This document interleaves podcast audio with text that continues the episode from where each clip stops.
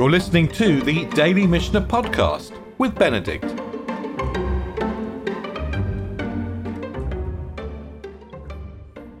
We're in the 14th chapter of Shabbat. This chap, the structure of this chapter is very interesting and not necessarily obvious because it, it begins with hunting and wounding on Shabbat, hunting animals, actually uh, creepy crawlies and wounding them on Shabbat and whether that's permitted. And then, as we begin the second Mishnah, which is where we're starting today, we move into preparing salty liquid. Now, Kehati points out that the connection between hunting animals and preparing salty liquid may be to do with curing hides.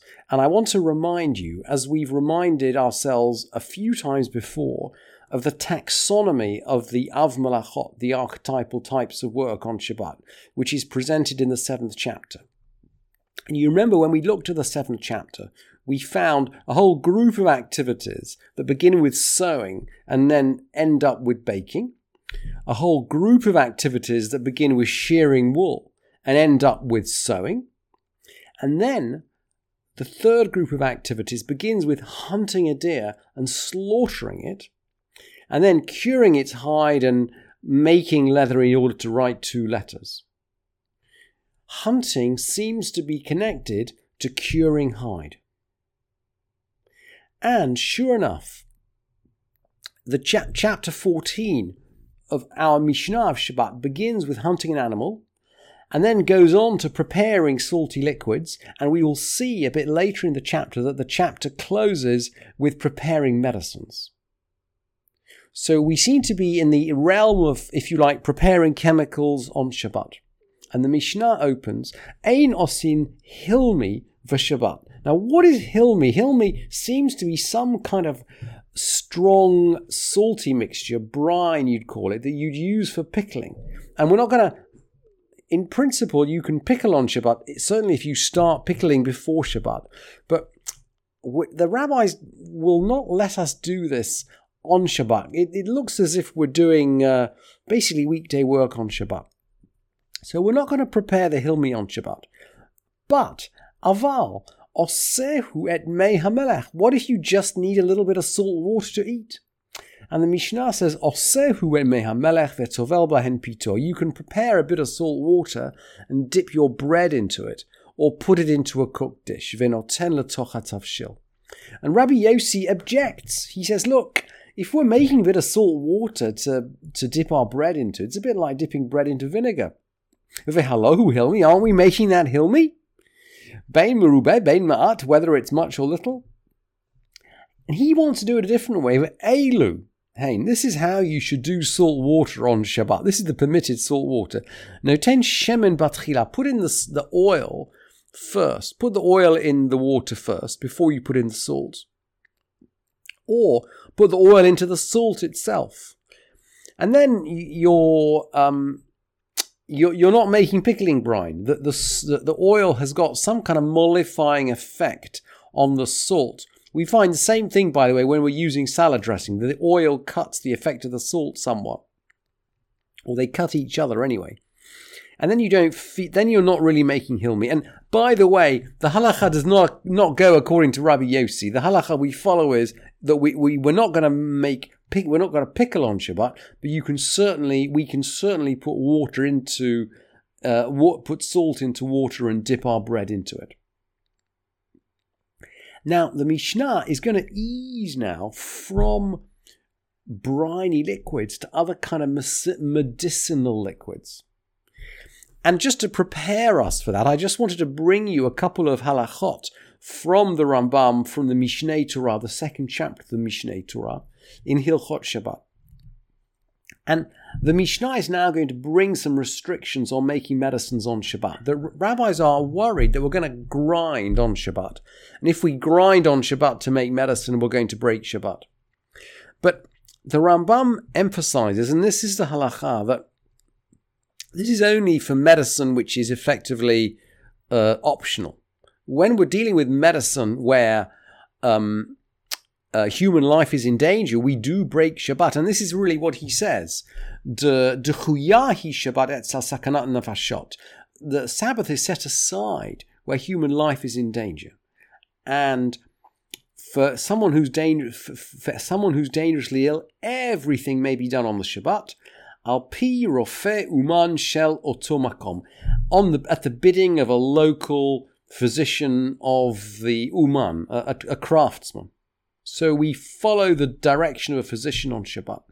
And then he follows this up with an extraordinary statement, when we do these things, ain osim lo al yaday nochrim. we don't mm, perform them with non-Jews or minors or servants or women, lest they consider the, the Shabbat a light matter. But, but Ela al Yadei Gedolei Yisrael v'chachmehem, the leaders of Israel and their sages should take the lead in breaking Shabbat for the sake of someone who's dangerously ill. So that's the halacha for, for Safek Nefashot. The Mishnah, of course, the Mishnah, however, is going to get into issues where we're not dealing with with Safek Nefashot. We're dealing with mine, seems to be dealing with minor elements and sort of folk remedies. And it explains, Ein ochlim ezovin b'Shabbat. We don't eat, ezovin is a hyssop.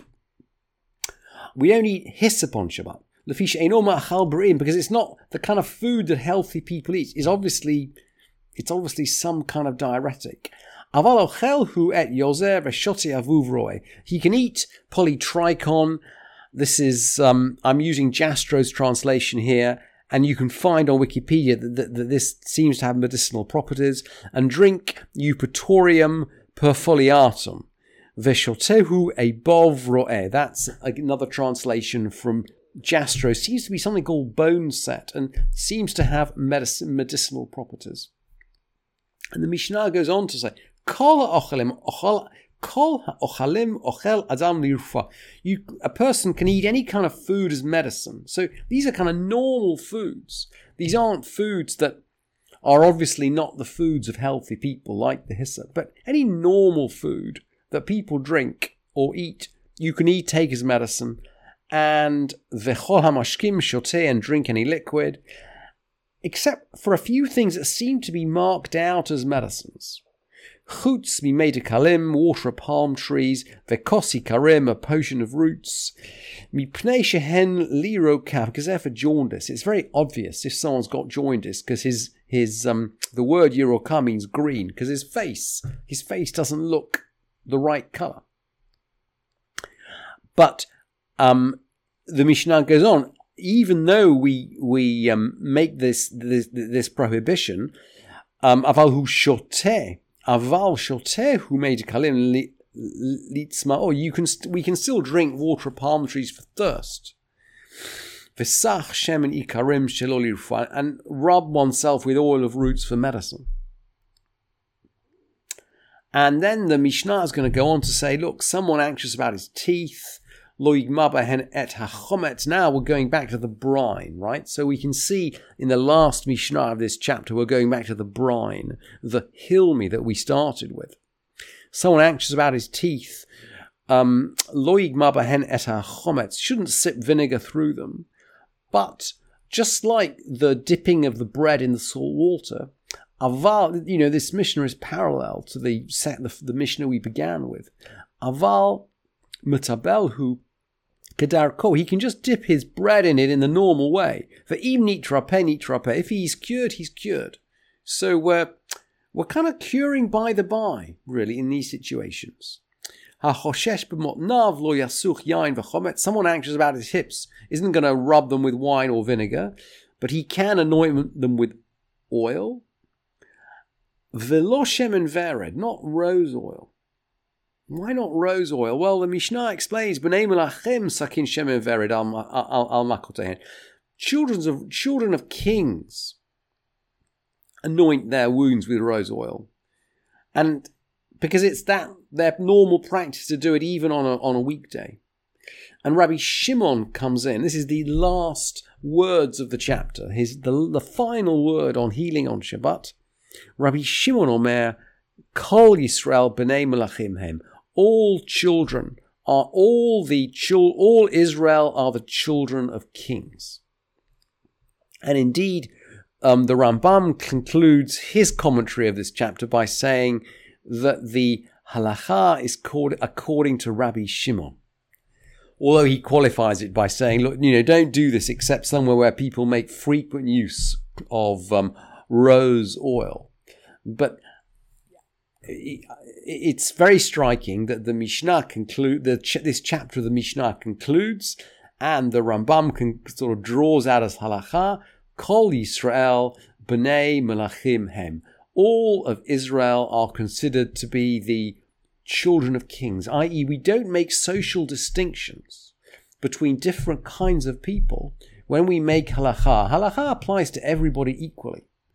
It doesn't apply differently to different people of different social status. Thank you for listening to this edition of the Daily Mishnah Podcast with Benedict.